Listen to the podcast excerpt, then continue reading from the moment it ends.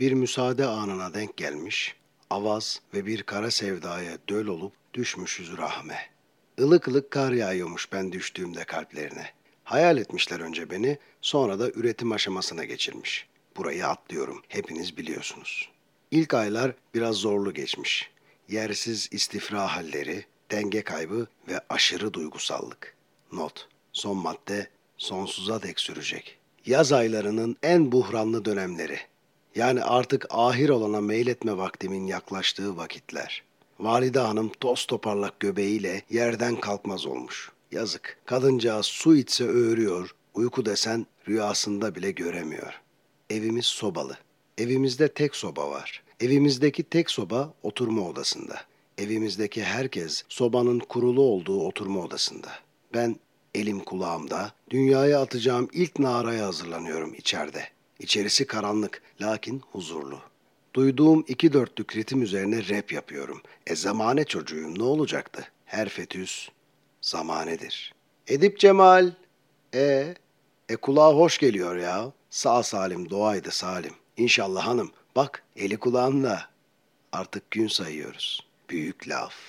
O gece suyu geliyor validemin. Hastaneye zor atıyoruz kendimizi. Ben ömrümde bu kadar panik atak bir adam görmedim. Sesi geliyor dışarıdan. Tamam, tamam, sakin, nefes al, ver şimdi. Dayan, dayan, az kaldı. Çağatay Bey, sakin olur musunuz? Her şey yolunda, kontrol bizde. Olamam, olamam, duyma, duyma sen bunları. Kapatın şu sireni, duyma sen. Validemle birlikte ameliyathanedeyiz. Her şey kontrolleri altında. Etraftan gelen seslerle birazdan tanışacak olmanın verdiği heyecan içimi burkuyor. En çok da kendimi merak ediyorum. Hangisine benzeyeceğim acaba hakikaten? İstisnasız her gece bunu mevzu etti benimkiler. Erkek adam anasına benzeyecek değil ya diyordu hep babam. Son cümle. Saçmalama lütfen ifadesi geliyor validemden. Hissediyorum bunu elbette. Son bakış. Lambanın söndürülüşü, kapanış. Bu durumu gecelerce yaşayınca bir an önce çıkıp bu yersiz tartışmaya bir son vermek istiyor insan. Tartışma demeyelim, tatlı bir sürtüşme. Ama vakti varmış işte. Zaman denilen tuhaf mevhum daha bismillah demeden kafamızı karıştırmaya başlıyor. Erişeceksin. Vakti var her şeyin. Öyle acele yok. Dur dur, dur. Anneme bir şeyler oluyor. Kalp monitörünün elektrotları ve puls oksimetre cihazının parmak ucu kablosu bağlanıyor. Nefes borusuna uzun bir tüp yerleştiriliyor. Oksijen ve anestetik gazlar. Kısa süre sonra feryat figan alıyorum ilk soluğu. İçerideyken sesimi duyamıyordum. Kötü. İlk müdahaleyi yapan hemşire mavi bir örtüye sarıyor beni. Daha oradayken başlıyor cinsel ayrımcılık. İnsanın rengi mi olur? Dur, dur, dur. Acele yok. Zamanla öğreneceğim bütün saçmalıklarınızı. Anneme kayıyor gözüm bir ara. Ne güzel kadınmış. İçinin güzelliği yüzüne vurmuş lafının en gerçekçi şahidi anasının evladıdır. Diğerleri çıkarların uyuşmadığı bir durumda geri vites atabilir insan. Öğreneceğiz zamanla. Annem yavaştan kendine geliyor. Sezeryan bir dünyaya geliş benimkisi. Normal doğuma müsaade etmiyormuş anacığımın bedeni. Çok anlamadığım tıbbi terimler. Geçiyorum. Ve o muhteşem buluşma. Eriyip gözlerinden kalbine akıyorum. Ne güzelsin be kadın. Az önceki çirkin sesimden eser yok. Burada ömür boyu yaşayabilirim. Ha, olmuyor mu öyle? Tamam, affedersiniz. Öğreneceğiz her şeyi, zamanla. Sedyedeyiz artık. Oluşacağımda büyük katkıları olan adamla tanışacağım biraz sonra. Babamla. Göz nasıl kırpılır ki? Şaşırtmak istiyorum onu. Deniyorum, ikisi birden kapanı... Uyuyorum. Gözlerimi açtığımda burnumun ucunda bir çift göz görüyorum. Basıyorum yalandan yaygarayı. Yeni doğmuş bebeğe yapılır mı baba bu? Aklımı aldın. Geri çekiliyor. Elleri iki yanda, omuz hizasında. Ben yapmadım ya da isteyerek olmadı der gibi bir ifadesi var. Tamam tamam, susuyorum. Dur bir bakayım sana şöyle alıcı gözle. Ne yakışıklı adammışsın sen baba. Kalbinin güzelliği yüzüne vurmuş. Seninle içsel bir temasımız olmadı. Bunu öğreneceksin. Sana baban nasıl olunur öğreteceğim. Endişelenme. İki gece, üç gündüz kalıyoruz hastanede. Annemin şefkat dolu kokusu beni benden alıyor. Saldırıyorum göğsüne. Canı yanıyor. Kıyamıyorum. Ama çok çabuk acıkıyorum. Sen de alışacaksın anacığım. Herkes alışacak. Bu alışkanlıklarımız bizi bizden koparacak. Kopan bağlarımız başka bir yerde tekrar düğüm olacak. Yeniden biz olacağız. Mesela seni emmeyeceğim artık ben. Emekleyeceğim. Hatta yürüyeceğim bile. İşte sana yeni bir düğüm. Babam çıkış işlemlerini yapmış, elinde bir tomar kağıtla giriş yapıyor odamıza. Artık gidebiliriz diyor. Annem ağır adımlarla babamın kolunda inerken merdivenleri, ben geçici bir süreyle hemşire ablanın kucağındayım o sıra. Bizi eve götürecek olan taksi hastanenin girişinde beklemede. Babamla işaretleştikten sonra arka kapıyı açıyor pos bıyıklı ve gözlüklü taksici. Geçmiş olsun, hayırlı olsun, güle güle büyütün diyor. Teşekkürler, şuradan sola diyor babam. Bu yön yaşam ideolojimin güzergahı oluyor yıllar sonra. Eve girer girmez babam camları açıyor. O da havalandıktan sonra da belki ben üşürüm diye kapatıveriyorlar pencereyi. İşleri güçleri benim. Hem de aylardır. Ne büyük sabır. Annem yatar pozisyonda. O muhteşem kokunun ve huzurun keyfini çıkarmaktayım anamın göğsünde. Aylardır beni çekiştirdikleri oda burasıymış demek diyerek göz gezdiriyorum oturma odasına. Şirin, mütevazı bir oda. Ama insan diğer odaları da merak etmiyor değil. Birkaç gün içinde bütün evi öğreniyorum. Bir oda, bir mutfak, birbiriyle aynı yerde tuvalet ve banyo. Zor olmuyor benim için bu oryantasyon. Edip Cemal, Agu. Flörtümüz bu minvalde. Birbirimizi anlıyoruz ama konuşamıyoruz dillerimizi. Evi çözdüm artık. Dizüstü bir halim var. Emek emek geçiyor zaman. İlmek ilmek okuyorum gözlerini gelen giden herkesin. Dudak okumaya ise geçmedim henüz. Onların dillerini bilemiyorum. Dedim ya, anlaşıyoruz ama. Baba adım Çağatay. Ana adım Burcu. Dört yaşıma bastığım günün akşamı annem güzel bir masa hazırladı. Türlü mezeler, bir ufak rakı ve doğum günü pastam. Çok bekledik babamı. Gelmeyince annemin kucağından üfledim dördüncü yaş pastamı. Babam hokkabaz. Öyle tarif ediyor kendini. Geceleri ekstralara çıkıyor. Ekstra demek çok para demek. Babam geç gelecek demek bir de. Ben uyuduktan sonra sabah kahvaltıda sucuklu yumurta vardı. Babam ekstradan geldiğinde sucuklu yumurta oluyor sofrada. Ben oradan anlıyorum babamın gece ekstradan geldiğini. Sabah erkenden kalkıp karşı bakkaldan sucuk ve yumurta alıyor. Bir de taze ekmek. Kendi elleriyle hazırlıyor kahvaltıyı babam. Kendini böyle affettireceğini düşünüyor olmalı. Amanın da amanın benim yakışıklı olup uyanmış mı? Amanın da amanın benim yak... O sarılacağımı beklerken ani bir manevrayla arkamı dönüyorum. Çok üzülüyor babam. Dün gece de ben çok üzüldüm baba. Şimdi sıra sende. Çok bekledik seni. Sen çok para peşindeydin. Benim sevgim satılık değil. Duymuyor. Sonlarına bir türlü ünlem koyamadığım, gayet çocukça olan iç sesimi. Buruk bir halde oturuyoruz kahvaltı sofrasına. Annem çayları koyuyor. Benimki ılık ve iki şekerli. Babam bilir mi acaba çayımı nasıl içtiğimi? Bilemez ki. Zaten dün gece de yoktu. Hanım, şeker üç tane oldu. Bir fazla. Seviniyorum bildiğine. İyi adam benim babam, iyi. Çok cefakar. Bizim için yapmayacağı şey yok. Bunların hepsini adım gibi biliyorum.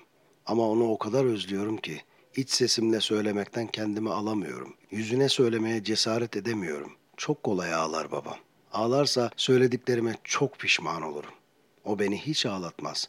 Ağlarsam gözyaşlarım omzuna, yanaklarına akar. Türlü hokkabazlıkla aklımı alıp beni güldürmeyi başarır. Ben hokkabazlık da bilmiyorum. Nasıl güldürürüm babamı? Neyse, neyse bu seferlik affediyorum seni baba. Ama beş yaşıma girdiğim gece yanımda olmazsan işte o zaman fena bozuşuruz. Şapkadan tavşan çıkarsan alamazsın gönlümü. Beş ve altı yaşıma girdiğim gecelerde babam hep yanımdaydı. Mumları birlikte söndürdük.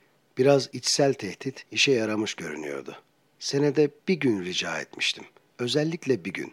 Kırmamıştı babam beni. Dedim ya, iyi adamdır babam. Okul yaşım gelmişti artık. Annemle babamın elinde okul bahçesinde sıradaydık. Birinci sınıflar en sola diyor. Her sabah bizim sokaktan geçen patatesçinin sesiyle biri.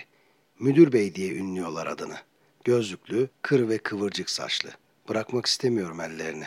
Sanki bir bıraksam uçup gidecekler bir anda yanımdan. Öyle de oluyor. Bir dönüyorum, yoklar. Olsalardı olmazdım. Sınıfta ağlayan, zırlayan, benim gözyaşları zulamda. Biri adım ünlese salacağım sıfatına. Kimse ne yapacağını bilmiyor. Herkes bir yer bulup oturmuş. Ben en arka sıradayım. Derken içeri biri giriyor. Kırmızı burunlu, rengarenk elbiseli biri. Şaşırıyoruz. Burnunun sümüğünü koluna silerek gülüyor önümde oturan kız. Ağlama sesleri gülme seslerine karışıyor. Duygu karmaşası yaşıyor bütün sınıf. Herkesi selamladıktan sonra elindeki topları havada döndürmeye başlıyor. Çok tanıdık geliyor bana bu hareketler. Bir sopayı ipe çeviriyor birazdan ve şapkadan sevimli bir tavşancık çıkarıyor. Yanına doğru yaklaşıyorum palyaçonun. Ataçları birbirine geçirme hilesini yapacağı sıra yüzüne bakıp "Baba" diyorum. Babam duymuyor beni. Biraz sonra pılısını pırtısını toplayıp çıkıyor sınıftan. Herkes mutlu. Ben hariç. Sadece sarılmak istemiştim bir kere boynuna. Babam yerini öğretmene bırakıyor. Sınıfa bir melek giriyor. Bir insan nasıl bu kadar güzel olabilir? İsmim diyor Melek. Melek Dilek. Akşam olup da babama beni neden duymadığını sorduğumda belki beni görünce sınıfta kalmak istemezsin diye korktum diyor. Büyüdükçe babamla daha çok vakit geçirmeye, ondan daha çok fazla keyif almaya başlıyorum. Aradan zaman geçip okuma yazmayı söktükten sonra uslanmaz ve yaramaz ev ödevleri dönemi başlıyor. Okuldan eve döndükten sonra ilk iş karnımı doyuruyor, biraz da dinlendikten sonra oturuyordum ödevlerimin başına. Renkli sayfalarda kayboluyor, güzel yazı defterime adımı büyük harflerle yazdıkça içten içe ne kadar marifetli olduğumu düşünüp mutlu oluyorum. "Okuyup büyük adam olacak benim oğlum" diyordu annem ödevlerimi kontrol ettikten sonra. Bir akşam silgimi bulamadım. Sanırım sınıfta düşürmüş, düşürdüğümü de fark etmemiştim. on dakika sonra babam hokkabaz kıyafetleriyle çıkıp geldi yanıma. Ellerinde beyaz eldiven vardı. Tuhaf hareketler yapıp yine anlamadığım sözler söyledikten sonra sağ elini sol kulağımın arkasına götürdü ve "Okus pokus" diye bağırdı. Çok şaşırmıştım. Kocaman gözlerle ona bakıyordum. Az önce boş olan elinde bir adet sıfır silgi duruyordu. "Baba" dedim. "Nasıl yaptın?" "Meslek sırrı evlat" dedi tuhaf bir gururla. Bu numarasını ilk kez görüyordum.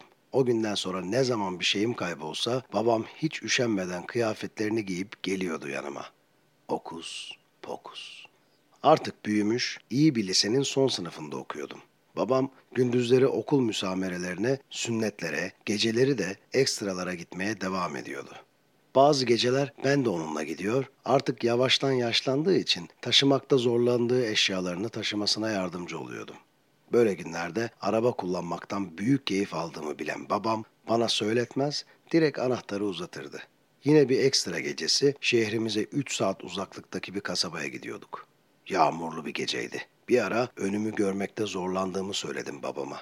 Kendisinin de hiçbir şey görmediğini söylediğinde şimdi iş başa düşmüştü. Pür dikkat ve usul usul kullanıyordum arabayı. Yağmur şiddetini arttırmış, sürücülerin zor anlar yaşamalarına sebep olmaya başlamıştı. Önümde seyreden bir araç birdenbire şeridinden çıkıp sol taraftaki kayalığa doğru sürüklenmişti. Hemen trafiği durdurup arabanın yanına seyirtip aracın içindekilerin ne durumda olduklarına bakmaya gitmiştik. Çok şükür ki dört kişinin dördü de iyiydi. Önlem amaçlı ambulans çağırıp geldikten sonra da yolumuza devam etmiştik. Yağış ve kaza durumu kasabaya varışımızı biraz geciktirmiş, babamın telefonu susmamaya başlamıştı. Mekana vardığımızda aceleyle eşyaları içeri taşıdık. Ben düzenlemeleri yaparken babam da üzerini değiştirip Süpermen oluyordu. O bu halini penguene benzetirdi, bense Süpermen'e. Alkışlar içerisinde sahneye çıktı babam. Muhteşem performanslarını ardı ardına sergileyip tam bir saat sonra sahneden geri indi. Kulise geldiğinde "Of, iyi atlattık" dedi. Terlemişti. Sırtına havlu koydum. Eşyaları gerisin geri arabaya yerleştirdik. Babam patrona uğradı. Zarfın içerisine koyulmuş sucuklu yumurta paramızla birlikte arabaya döndüğünde yağmur yağmaya devam ediyordu. Önce bir çorbacı bulup çorbalarımızı yudumladık. İçimiz ısınmıştı. Sanki gök delinmiş gibi yağmaya devam ediyordu mübarek. Babam bereket olarak adlandırıyordu damlaların her birini. Dönüş yoluna çıkmıştık. Çalan müziğin ve sahnenin etkisiyle uyumaya başlamıştı babam. Silecekler çıldırmışçasına çalışıyor, takılırsanız eğer illüzyonik bir görüntü oluşturuyordu. Aklımdan bir kenara çekip yağmurun dinmesini beklemek geçtiyse de yapmadım.